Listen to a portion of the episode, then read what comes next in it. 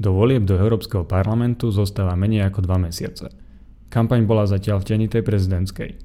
Politické strany však postupne predstavujú kandidátky i volebné programy. Rozbiehajú sa aj aktivity inštitúcií, ktorých cieľom je posilniť účasť na voľbách. Napríklad kampaň Tento raz idem voliť vedená Európskym parlamentom, či podujatia My sme EU organizované Slovenským ministerstvom zahraničných vecí a európskych záležitostí. V predchádzajúcich voľbách však podobné aktivity mnoho ľudí ku nám nepritiahli.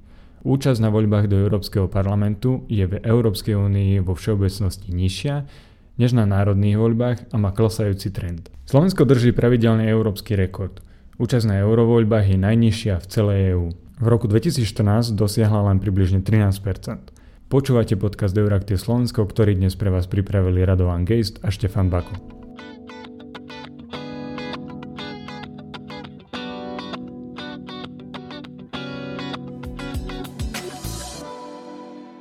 Jeden z prieskumov predstavil Pavol Baboš z katedry politológie Filozofickej fakulty UK. Ukazuje sa, že účasť na eurovoľbách by v skutočnosti naozaj mala byť o niečo vyššia.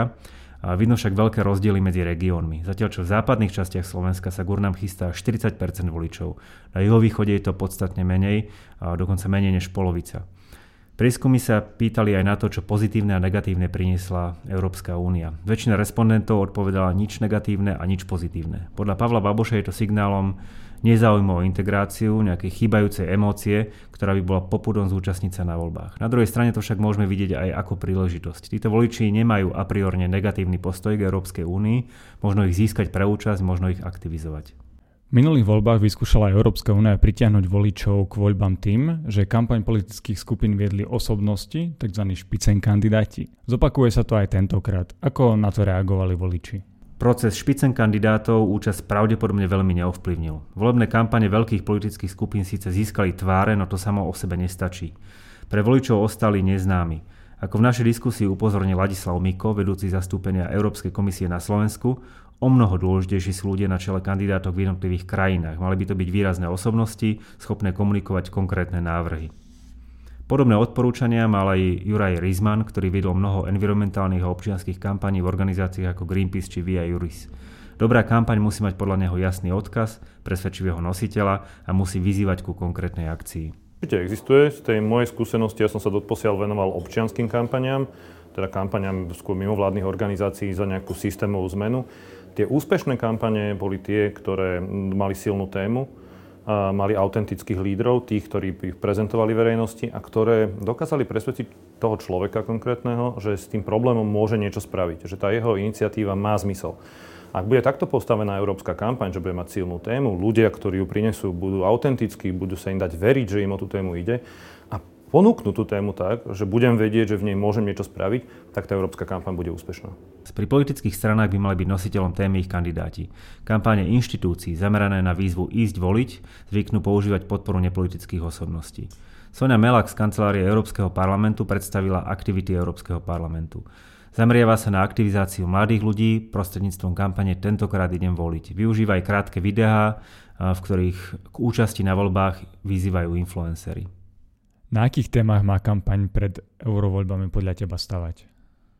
Účastníci diskusie zdôrazňovali úlohu emócie a konkrétnej výzvy. Podľa Juraja Rizmana úspešné občianske kampane vždy ponúkali konkrétnu vec, ktorú človek môže urobiť, nejakú výzvu k akcii. Upozornil, že odporcovia Európskej únie sú na kampane lepšie pripravení. Ich dlhodobá komunikácia na sociálnych sieťach rámcuje diskusiu konceptami ako bruselský diktát či ohrozenie suverenity. V druhom tábore, to znamená u politických strán, ktoré sa označujú za proeurópske, Juraj Rizman takýto jasný ťah na bránu zatiaľ nevidí. To samozrejme neznamená, že voličom musia stačiť nejaké krátke hesla. Všetko je otázka načasovania. Diskusie o smerovaní Európskej únie o vecných návrhoch je potrebné viesť počas celých 5 rokov medzi voľbami. Nejde ani tak o to, aby ľudia presne poznali kompetencie Európskeho parlamentu či iných inštitúcií. Diskusie skôr prezentujú EÚ ako otvorený projekt, formovaný aj názormi, respektíve preferenciami občanov. Krátko pred voľbami sa však komunikácia musí zamerať na emócie. Myslí si to aj Robert Giannoni z kancelárie Friedrich Ebert Stiftung na Slovensku, ktorý v minulosti organizoval viacero kampaní kandidátov či politických strán. Ja si myslím, že nielen špeciálne na Slovensku, ale Európska únia je pre ľudí tak e, difúzny projekt, nevidia do, do detajlov toho procesu tej Európskej únie, že ani, ani nie je čas vlastne vysvetľovať im v priebehu pár týždňov pred voľbami, ako funguje Európska únia tak ako v každých voľbách je treba proste postaviť tú otázku Európy a dnes na to je aj, myslím, že kontext čierno-bielo. Proste v kampaniach nefunguje nejakých 50 odtieňov šedej, proste čierne alebo biela a na to nejakom základnom konflikte vlastne ich skúsiť mobilizovať do volieb. E, myslím si, že nie, nie je priestor už teraz, priestor na vysvetľovanie a argumentovanie a e, jednoduché agendy Európskej únie, to je, na to je 3,5 roka. Proste pred voľbami čas je na to, aby sa udarilo na nejakú základnú emóciu a tá ich môže vybudiť k voľbám. A akú úlohu zohrávajú médiá v Média bývajú obviňované z nízkeho záujmu o európske témy. Faktom je, že v EÚ neexistuje masové nejaké európske médium, mediálny diskurs je dominantne národný. Komunikáciu stiažujú aj jazykové rozdiely. Napriek tomu nie je kritika úplne férová. Lucia Výrostková, ktorá pôsobila niekoľko rokov ako novinárka v Bruseli a dnes pracuje vo verejnoprávnej RTVS, si nemyslí, že by v slovenských médiách chýbali informácie o EÚ či Európskom parlamente. V porovnaní s inými, kraj- s inými krajinami je ich pomerne dosť veľa.